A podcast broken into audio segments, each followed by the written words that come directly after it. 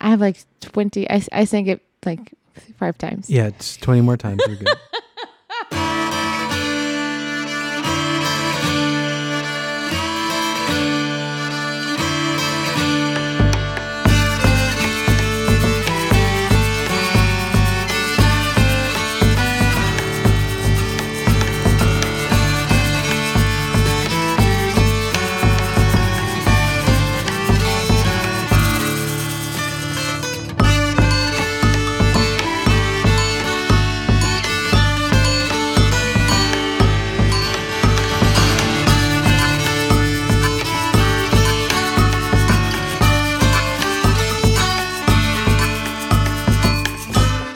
Skylar Weldon.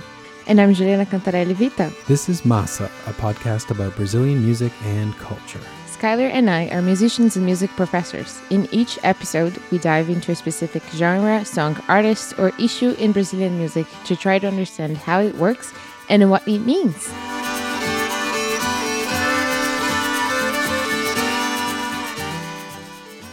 How's it going today, Juliana? Great. How about you? I'm very excited about this episode. Say that I say that all the time, and now you're saying it. Uh, fair enough.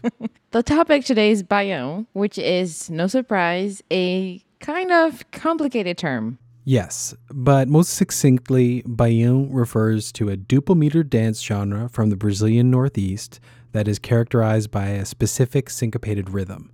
It's the primary and probably first rhythm of the broader genre known as forró that we've been focusing on in these last few episodes. In fact, before the term forró was used to describe this genre, a lot of people just called it Baião. Like all of these subgenres within forró, the person most responsible for the popularity of the Baião is Luis Gonzaga. I mean, he is the goat. Yes, I see what you did there. But he's he's also the Rei do Baião. meaning the king of the Baião. So I see no reason why we don't start with one of his compositions. How about we don't overthink it? it, it just play the song Baião. Sold. Here's a 1981 live recording of Luis Gonzaga playing Baião.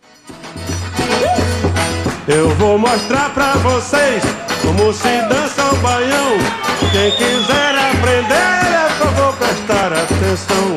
Morena, chegue pra cá, vem junto ao meu coração.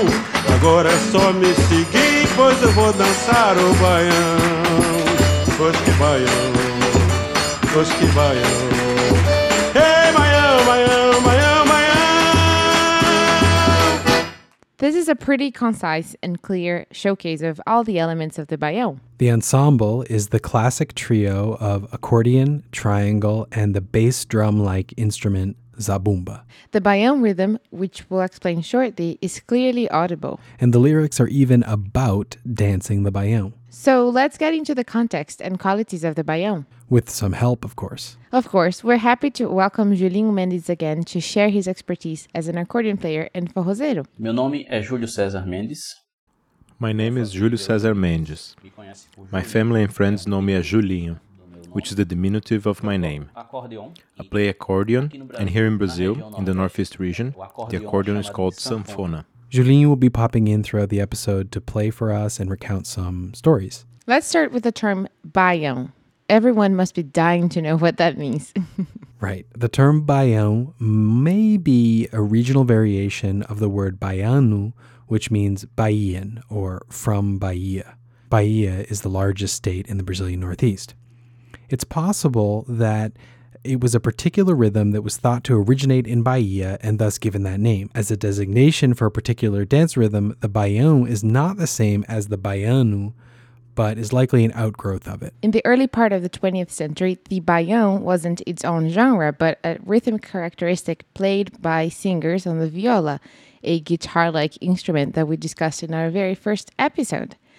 They would play this rhythm in between their singing portions. Just to draw a couple of parallels, for those who listen to our episodes on de Baque Solto, you might remember that there are traditionally two poets who improvise verses, trading off. Well, the viola tradition in the Northeast has this characteristic. While one person is improvising lyrics, the other one is accompanying, and they trade off. And the baião was a rhythm that was often used either before the poetry or as an accompaniment. Julinho told us about a recording that showcases the baião rhythm as played by one of these violeiros. Yes, in 1938, the writer and folklorist Mario de Andrade had a number of regional musics recorded. And in Paraíba, another state in the Northeast region, they were lucky enough to find a violeiro, a virtuoso, who could play without the song parts. Então, provavelmente disseram, toca alguma coisa aí pra gente gravar, e ele toca um baião. So probably they told him, play something for us to record, and he plays a baião. You clearly recognize what he's doing as a baião, as it's played today. I can say with near absolute certainty that the baião, as it is today, comes from the way that the violeiros play the viola. Because while the violeiro is thinking up a verse and one is paying attention to the other, he's playing a baião. Check out that recording.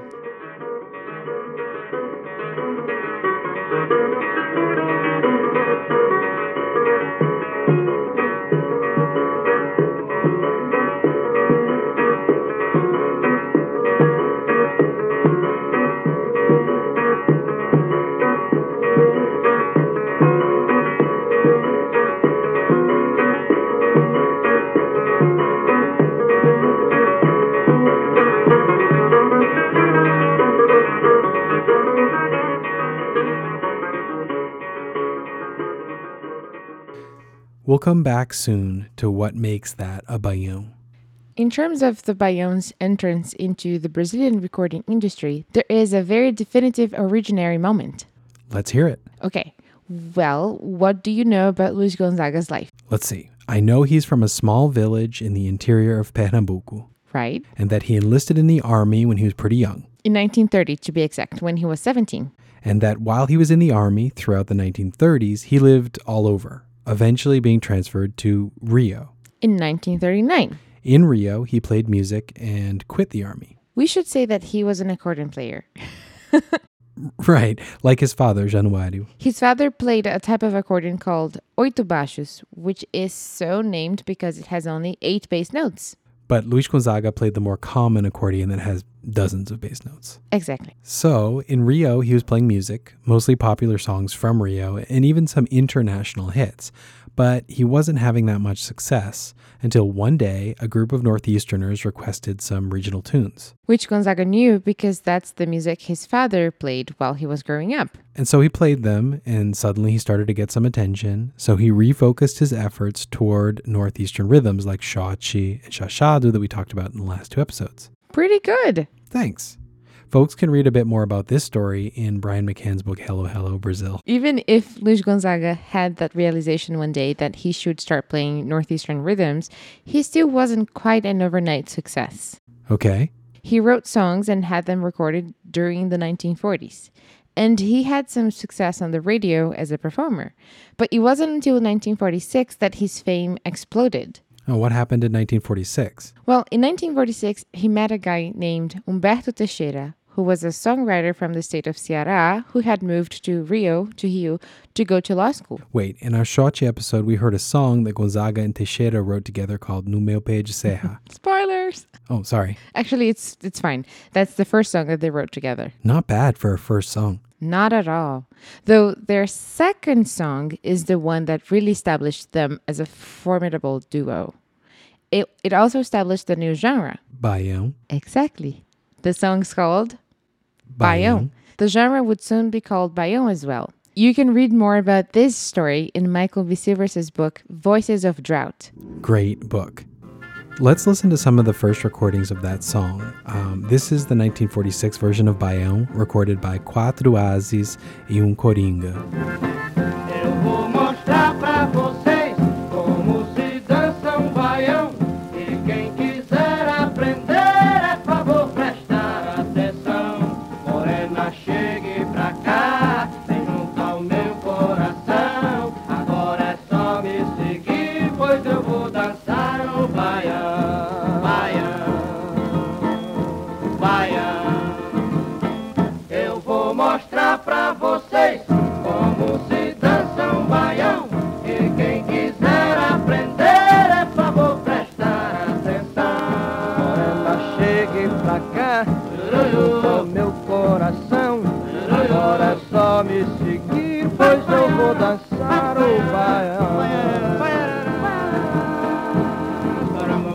Eu já dancei, balanceio, Chamego, samba e xerém. Mas no baião tem um quê? Que as outras danças não tem.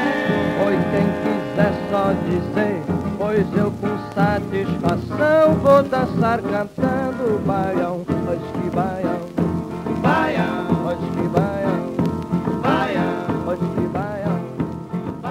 Before we get into the musical features of this song, let's have a look at the lyrics. Sounds good. The opening lyric is I'm going to show you how to dance the baião, and whoever wants to learn better pay attention.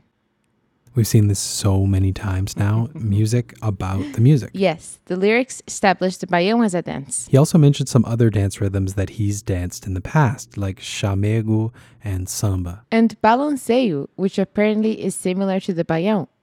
But the baião is a bit simpler and therefore caught on a bit more easily. One other lyric I'd highlight is the later verse, where the lyrics recount Luis Gonzaga's personal journey and simultaneously establish his credibility as a cultural emissary of the Northeast. He says, I've already sung in Pará, played accordion in Belém, sung in Ceará, and I know what's best.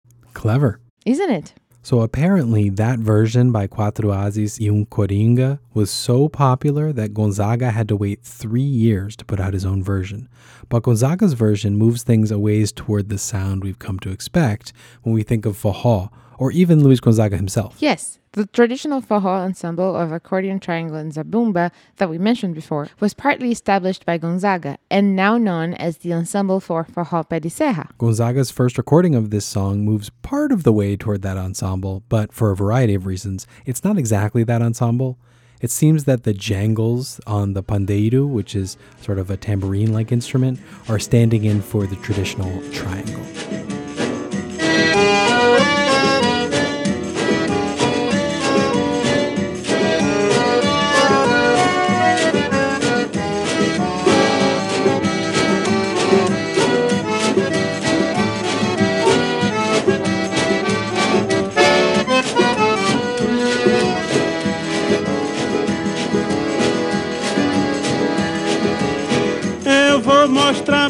Vocês como se dança o baião.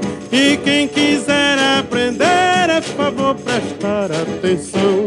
Morena, chegue pra cá, vem junto ao meu coração. Agora é só me seguir, pois eu vou dançar o baião. Que baião, pois que baião, pois que baião. That's much closer to the sound we expect from forró, but it actually doesn't have the characteristic baião beat. I know, it's kind of ironic actually. but also, no one knows what we're talking about, so let's get into those musical features and explain. Sounds good. Let's start with the zabumba, as that's the instrument that establishes things. Great. Here's how Julinho described the baião beat. O baião tem The baião has a dotted eighth, sixteenth quarter. It has a dotted eighth and a sixteenth tied to a quarter note. So,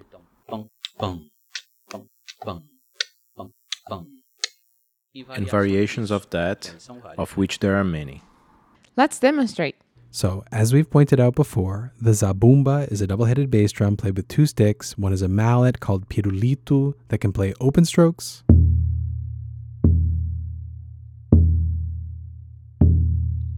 Or closed strokes on the top head of the drum.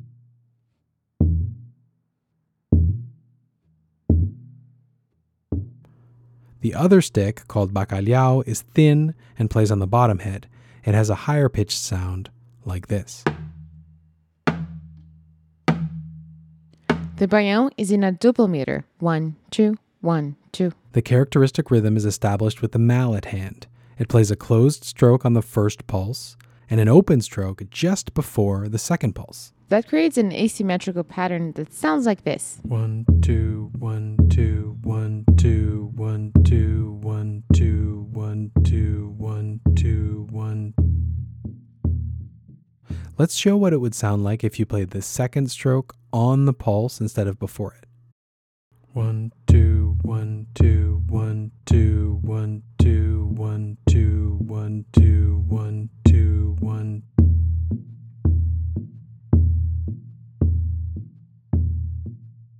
And now again, what does the baião sound like?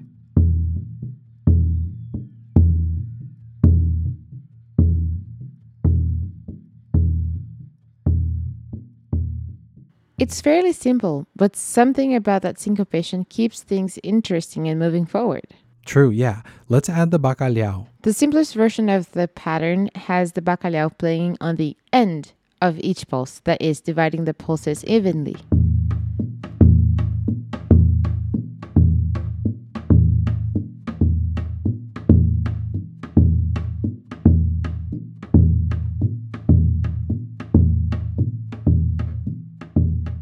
From that base, the zabumbeira can play many different variations.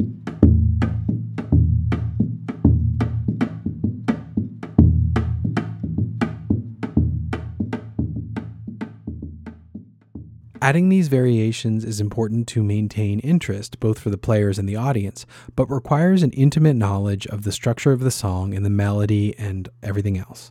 And for the most part, these variations are not pre rehearsed.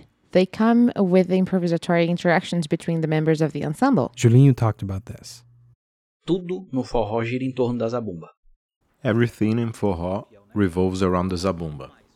It's the zabumba that defines what kind of song it is. But an experienced zabumbeiro recognizes how the accordion player plays and the ensemble comes together, like in rock with the drum set and bass. This has to work, it has to go together. They have to converse in the same language for the performance to stay balanced. We'll get into how the accordion works in a minute, but this is notable. Here's an accordion player talking about the centrality of the zabumba to the forró ensemble.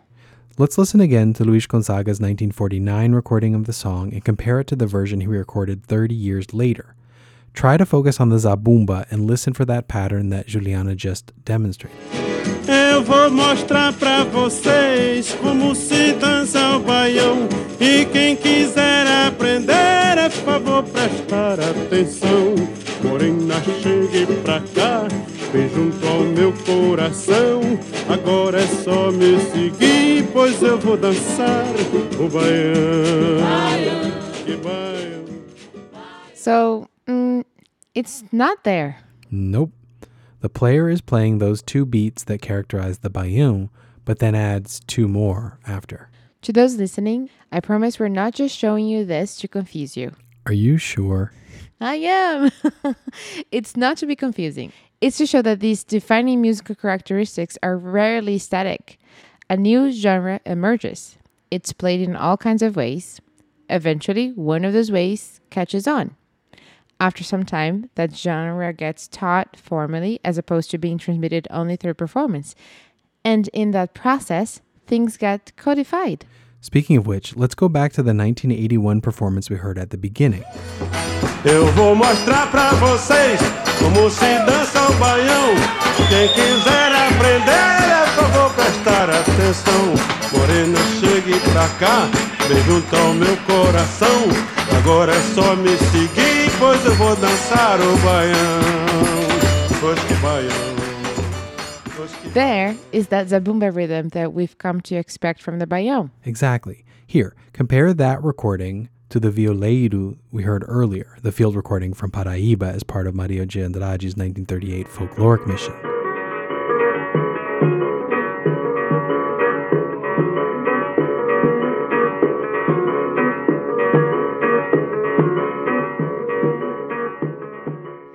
Those are the same.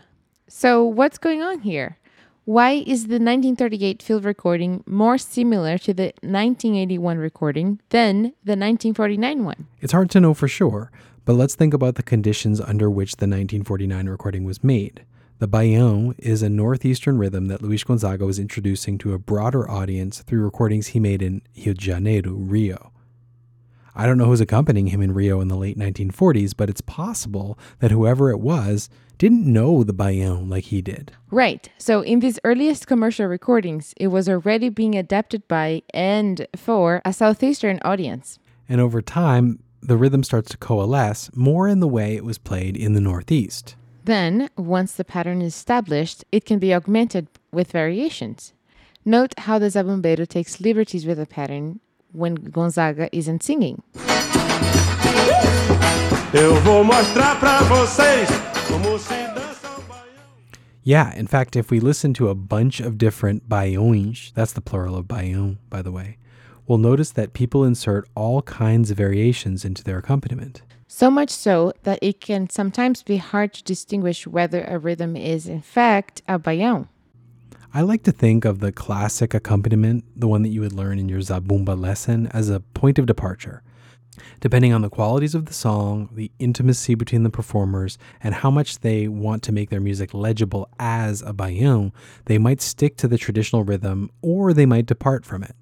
That's a good way to think about it. With all these different dance genres we've been discussing, baião, but also xaxado and xote. How about we talk about the harmonic and melodic aspects of this song? Great. The first thing to note is that this song uses the Mixolydian scale or Mixolydian mode.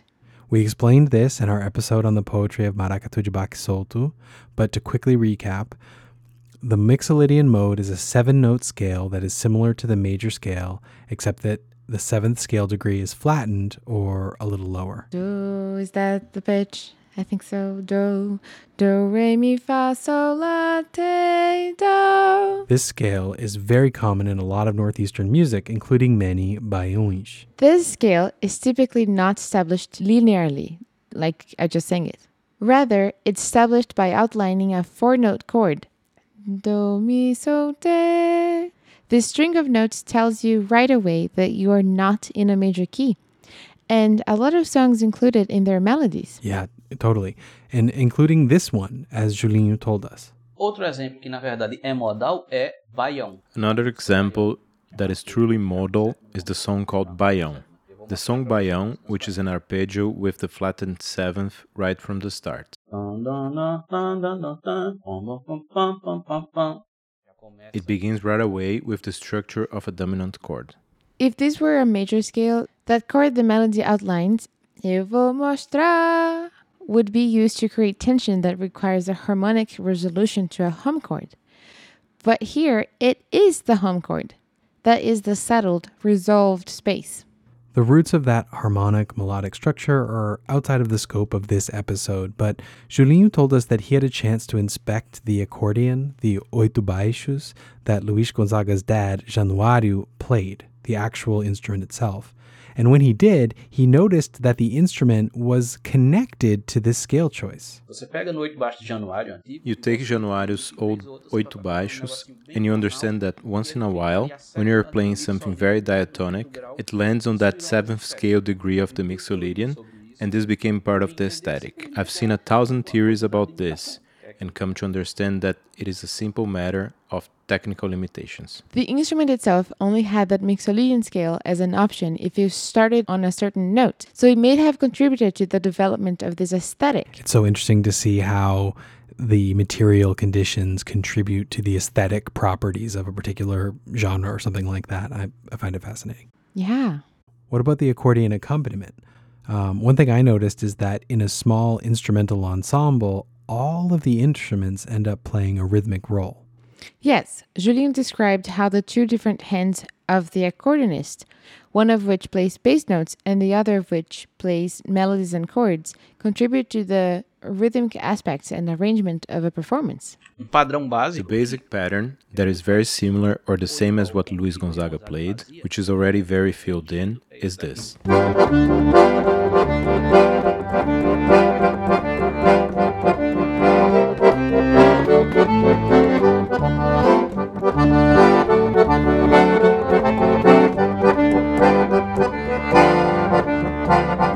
There are two very simple things here. If I separate one from the other, it's not going to make sense. The right hand is this. With the specific accents and articulation, obviously, this will be learned eventually. And the bass is just this.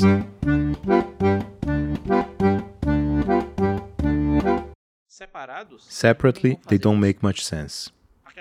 It's a mixture of little elements. From this basic pattern, there are a thousand other patterns that begin with the entrance of the effects of the bellow shake and the effects of articulation. This pattern can become If I play only the bass, it apparently is more complete. But if I play this full pattern, it becomes totally overcrowded with no space. If you play this more ornamented pattern when you're soloing with the right hand, it's. If I play this solo with a simpler accompaniment, it's. With the more ornamented pattern, it's more complete. And other accordionists play the pattern in other ways. As with all of these subgenres of forró, time has helped solidify standard musical features, such as the ones that Julinho just demonstrated. But players have also taken liberties and explored their possibilities as modes of expression. With that in mind, let's share some examples of other songs that either are baiões or draw on the baião as an inspiration. Sounds good. Um, there are literally thousands of options. Uh, I listened to all of them preparing for this episode. Yes, you did. so, where do you want to start? Well, since we're going to play a few well known examples in our next episode, let's get weird and show off some lesser known songs. Yes, let's get weird. I'm into it. I'd like to start with a baião played outside of the forró genre. Okay. This is an example of a banda de pífanos, which is a flute-based ensemble that you'll encounter in both sacred and secular contexts in the Northeast. The zabumba was likely adopted from this tradition. This example is by the group Banda de Pífanos Cultural de Caruaru 100% Regional. It's called Baião en Novena. Listen for the standard baião rhythm, but also take note of how the flutes fill in the harmonies and melodies, much like the accordion in the forró ensemble.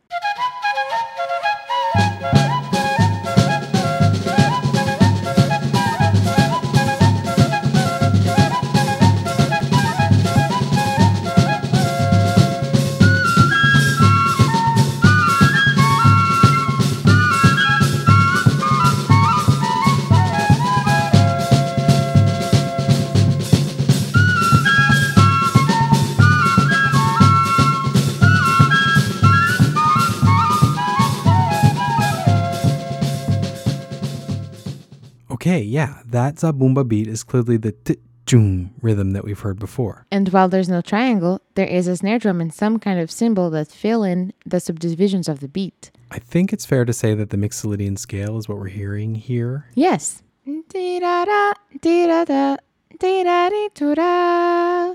Now, I don't want to create any misconceptions about where this recording falls in the history of the Baião's standardization. This recording is from decades after Luis Gonzaga established that rhythm as a popular touchstone. So it's likely that this recording is as influenced by Gonzaga as Gonzaga was by Buns de Pífano that he had heard earlier in his life.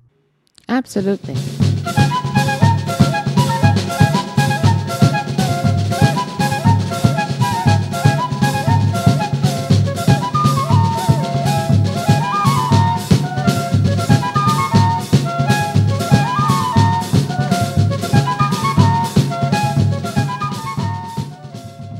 Next up is Clemilda, a singer from the state of Alagoas, which is also in the Brazilian Northeast. Clemilda's recording career started in the mid 1960s, but she didn't achieve any major fame until the 1980s. We're going to talk about a song from her very first album, Forró Sem Briga. This is the title track. See if you can't pick out that t-jung, t-jung baião rhythm in this one. Eu não gosto de forró que não tem briga. Forró que não tem briga, não me diga que é forró. Eu não gosto de forró que não tem briga. Pelo menos uma intriga tem que sair no forró. Eu não gosto de forró que não tem briga. Forró que não tem briga, não me diga que é forró. Eu não gosto de forró que não tem briga. Pelo menos uma intriga tem que sair no forró.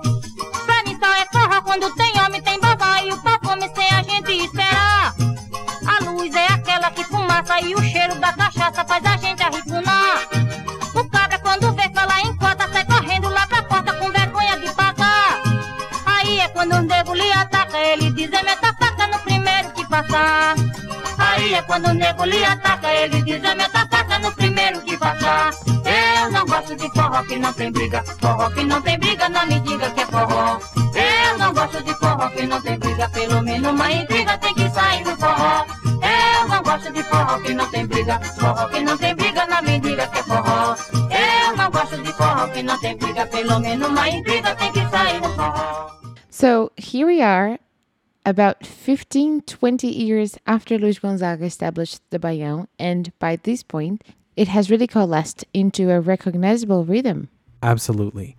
But the lyrics don't mention the Baião. In fact, they mention forró. But in this case, the in question is the party, not the music genre. Right. We discussed this in our Festa Juninas episode, but to recap, the term forró originally referred to the party where all of these genres would be played. Eventually, the term came to be used as a genre marker. So, within the genre of forró, you might hear xotes, xaxados, and baiões. Sometimes forró is also used to describe a particular rhythm that is derived from the baião. We'll get into that in the next episode. Now, the lyrics of this song are really wild. Totally wild. The composers, Amadeu Macedo and Garcia Santos, I've never heard of them actually, but they paint quite a picture of a forró. The refrain lyrics are I don't like a forró that has no fighting. Forró without a fight, don't tell me that's a forró. I don't like a forró that has no fighting. At least a little intrigue has to happen at a forró. It's really heavy, especially in English. Um, at least the internal rhymes and repetitions provide a little sonic pleasure in the original Portuguese. Eu não gosto de forró que não tem briga. Forró que não tem briga, não me diga que é forró. Eu não gosto de forró que não tem briga. Pelo menos uma intriga tem que sair no forró. Okay, it's still heavy in Portuguese, but somehow it's fun too. I don't know. Yes. It's fun to say, but we're not endorsing that message. No, not at all. Especially the part later in the song about the knife fight that ensues after the check arrives. I will mention that the knife wielding tough guy is called a cabra, which some listeners might remember as the term used for the members of Lampião's crew. Yes. The other important aspect of the lyric is some sexual imagery that is frankly surprising to hear in a song from 1965. At that point, censorship of popular recordings was extremely common, both on political and moral grounds.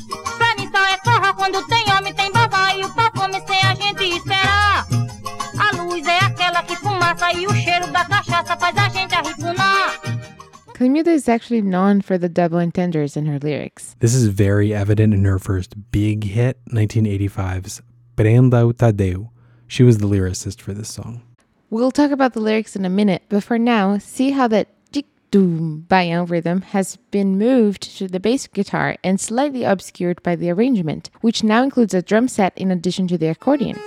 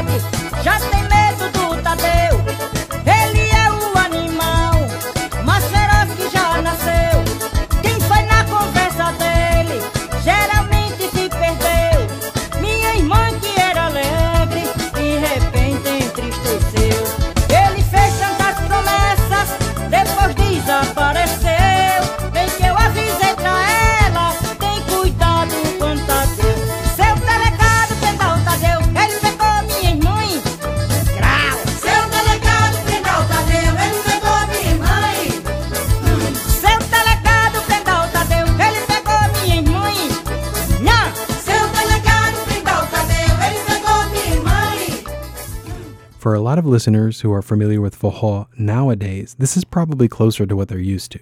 Yeah, this isn't de serra. This is a contemporary ensemble appropriate for a stage or a bar performance. An experienced forrozeira would have to say for sure whether this is technically a baião or not, but there is no question that is derived from the baião. Definitely. So what about the lyrics? Well, the lyrics jokingly ask the police to arrest a womanizer named Tadeu. She says that Tadeu already got her sister and it's fairly easy to imagine what happened next.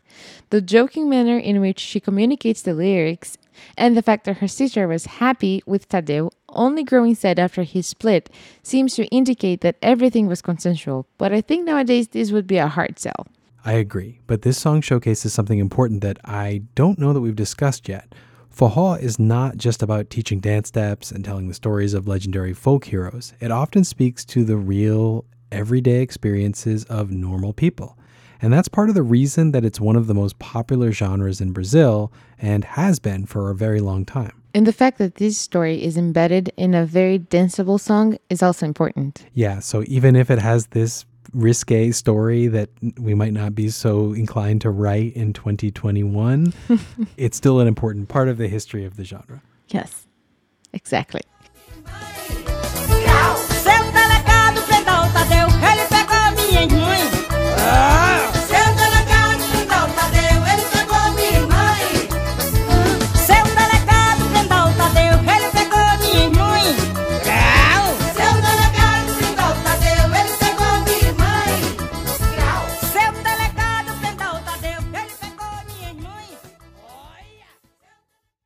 The baião has also been an important part of MPB, or Música Popular Brasileira. We talked about this in our very first episode when we discussed Raimundo Sodré's song A Massa. Yes, Quando eu lembro da massa da mandioca, mãe. Quando eu lembro da massa da mandioca, mãe. Quando eu lembro da massa da mandioca, mãe. Quando eu lembro da massa da mandioca, mãe.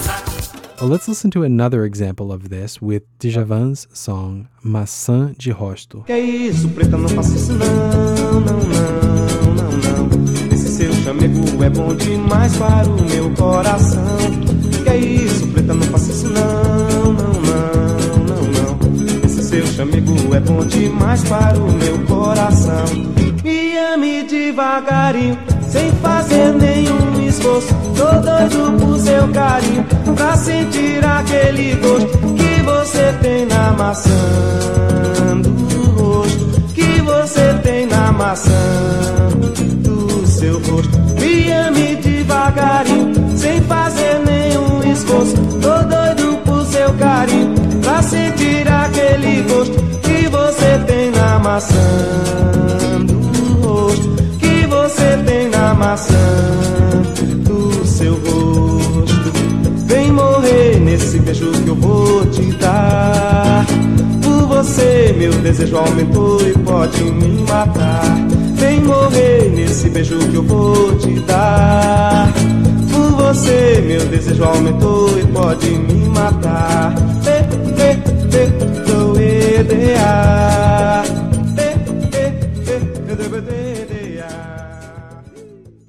Like Clemilda, Djavan is from Alagoas. He is a major MPB star. Yes, The song's from his first album, 1975's A Voz e o Violão, a música de Djavan. Much as we explained with Raimundo Sodré's A Massa, the zabumba beat that we associate with the baião has been transposed onto the bass guitar here. That second bass note comes just before the pulse, which creates the asymmetrical baião feel. Meanwhile, the offbeat guitar is reminiscent of the bacalhau hits, or the way that the accordion frequently plays the chords as offbeats. There's also an electric piano that fills in the chords in the absence of the accordion, and the prominent triangle, which continues over from the forró ensemble.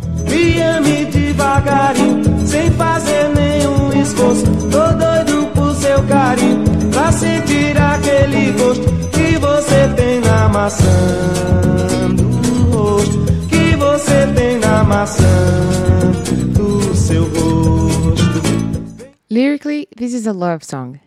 Djavan is describing his sweetheart's cheeks or cheekbones using the popular expression maçã do rosto, which translates literally to apples of the face. It's interesting how the baião here doesn't seem to have any special significance as a rhythm.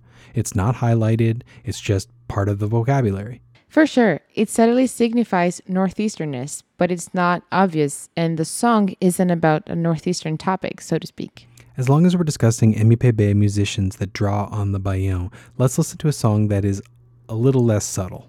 Okay, During this forró journey, we've already heard the likes of Alceu Valença, Zé Ramalho, and Elba Ramalho drawing on these regional dance rhythms in an MPB context. Speaking of which, let's listen to Zé Ramalho, Elba Ramalho, and the Pernambucano Geraldo Azevedo performing Vital Farias' Ai Que Saudade de Você.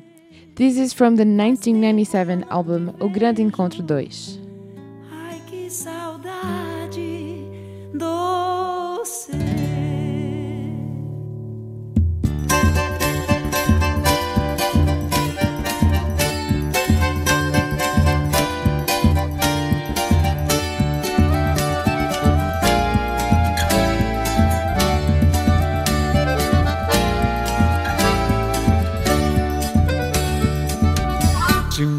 Você se lembrar, escreva a carta pra mim. Bote logo no correio, com frases dizendo assim: Faz tempo que não te vejo, quero matar meu desejo. Te mando um monte de beijos, ai que saudade sem fim. Ai que saudade sem fim.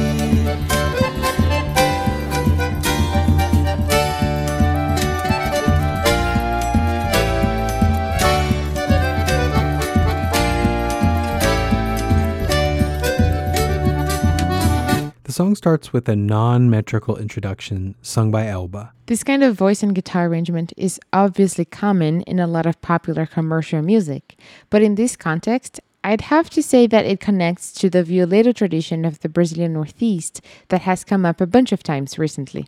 No doubt. It's an incredibly poetic sentiment. The song's protagonist is feeling that saudade, or nostalgic longing, for their beloved, and sends a hummingbird with a kiss to quench that longing. Hummingbird in Portuguese is beija-flor, or flower kiss. So having that particular bird serve as the emissary of a kiss is a poetically informed choice. After the introduction, we have that clear baião rhythm, and it's even played on a zabumba.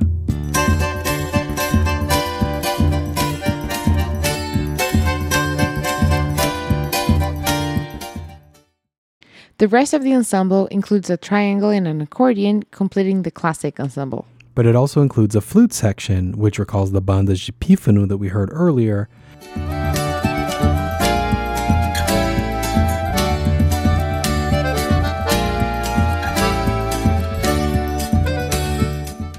and the acoustic guitar continues as well. This reads more as forró than the Djavan song, but it still has something MPB MPB about it. It's funny, we've been playing examples of MPB throughout the run of this podcast.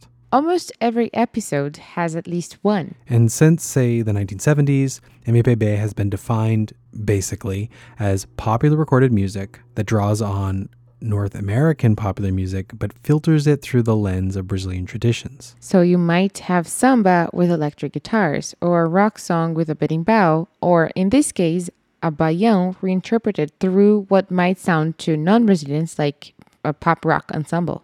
And because this song is deep down a baião, it's a good example of how the baião has come to be one of those standard reference, a genre that has enough markers of Brazilianness or of northeastern Brazilianness to connect this music to that MPB tradition. Yes, it shows that samba is not the only Brazilian genre that MPB and PB is derived from, after all. Shots fired. So, to round things out, let's check out one more song. This is the song Baião de Nós by Tiago Araripe and Zeca Baleiro.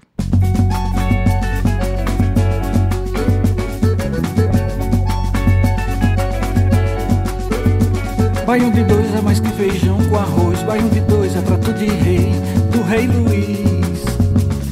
Zabumba, triângulo, sanfona, baião de três. Digo a vocês, nunca é demais. Baião de dois é mais que feijão com arroz. Baião do Brás, de marinês, baião de nós. Zabumba, triângulo, sanfona, baião de três. Digo outra vez, nunca é demais. No compasso dois por quatro, retrato do sertão. No tarbufado a batida do coração. No compasso dois por quatro, o retrato do sertão. No tarbufado a bancada do coração. Okay, so I hear the zabumba part that marks the song as a baião. Yeah, And like a lot of the songs that we've listened to, the three characteristic forró instruments are audible, along with a few other things. What about the lyrics? The title of the song is Baião de Nós, which means our Baião. Wait a minute. It just occurred to me that if you were to say our baião in everyday speech, you would actually say nosso baião, not baião de nós. That's true. So by saying baião de nós, the title is a pun on baião de dois. Exactly. Baião de Dois is a classic Brazilian dish. Yeah, I've had that. Yeah. So the dish differs depending on what part of Brazil you're in, but the two from the title refers to the rice and beans. Correct me if I'm wrong, but I think one of the distinguishing features is that the rice and beans in baião de dois are cooked together, which is something that isn't typical in other Brazilian dishes. Right on. But there's actually another layer here. What's that? Baião de Dois is also a song written in 1950 by Luiz Gonzaga and Humberto Teixeira.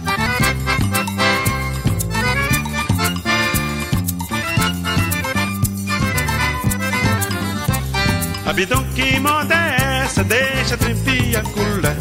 Homem não vai na cozinha, que é lugar só de mulher. Vou juntar feijão de corda numa panela de arroz. Abidão, vai já pra sala, que hoje tem baião de dois. Ai, ai, ai, ai, baião, que ponto sois. Se o baião é bom sozinho, que dirá baião de dois.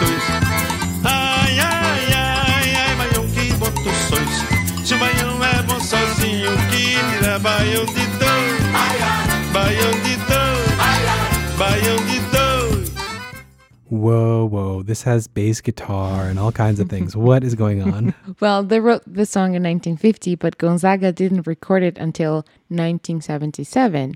And by that time, it was common for forró recordings to be augmented, as we've seen, by other instruments. Right. Well, I'll be honest, I, I didn't really love the lyrics of this song. Yes, me neither. Well, he's telling a man to put down his spoon and get out of the kitchen because that's a woman's space. Yeah, the melody of the refrain is kind of cool. It reminds me of the classic maxixe samba Pelo Telefone.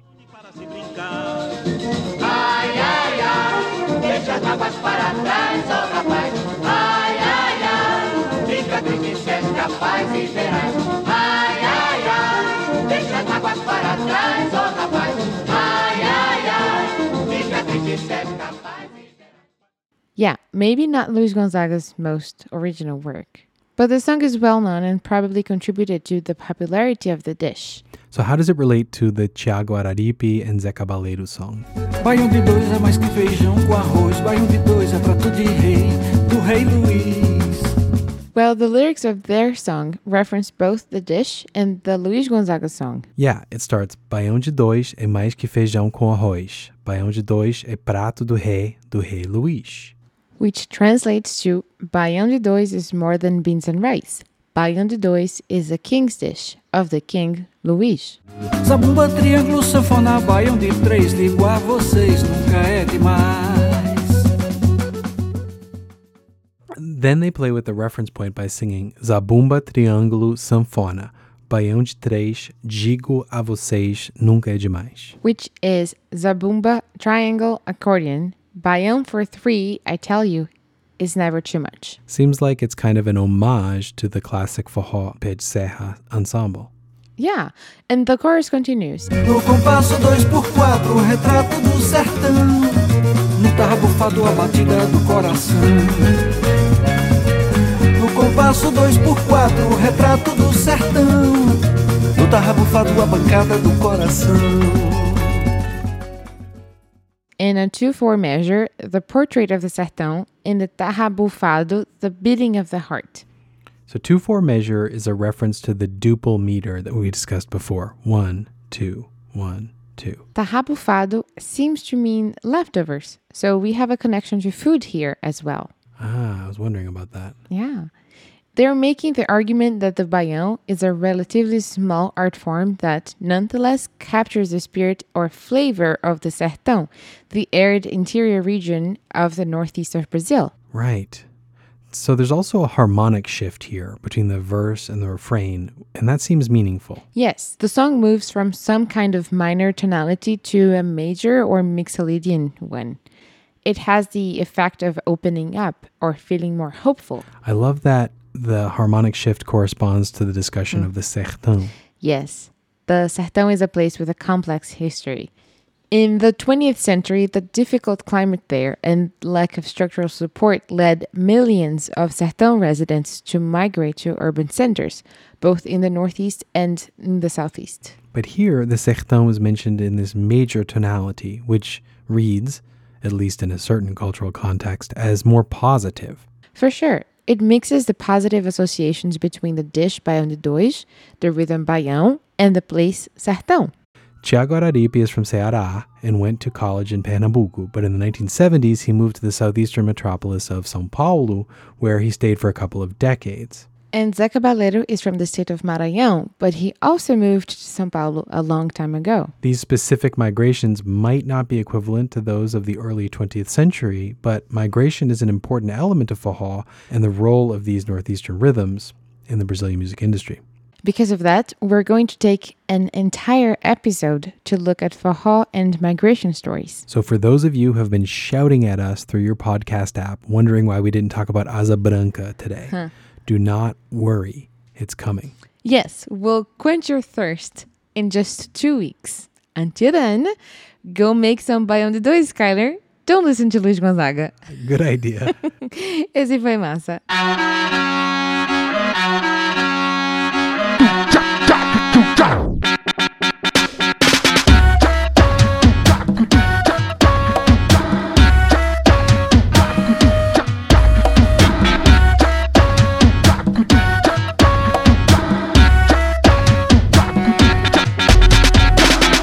Massa is written, produced, and edited by Juliana Cantarelli-Vita and me, Skylar Weldon. Special thanks to João Paulo Requivita and Julinho Manges. For episode transcripts and links to further reading, please visit our website, essefoimassa.com. That's E S S E F O I M A S S A dot com. You can email us at essefoimassa at gmail.com. Follow us at essefoimassa on Instagram and Twitter. Our intro music is by Sonda Massa, and our outro music is by Sammy Bananas. Please join us in two weeks as we continue our Forró series with the discussion of songs about migration. Until then, esse foi massa.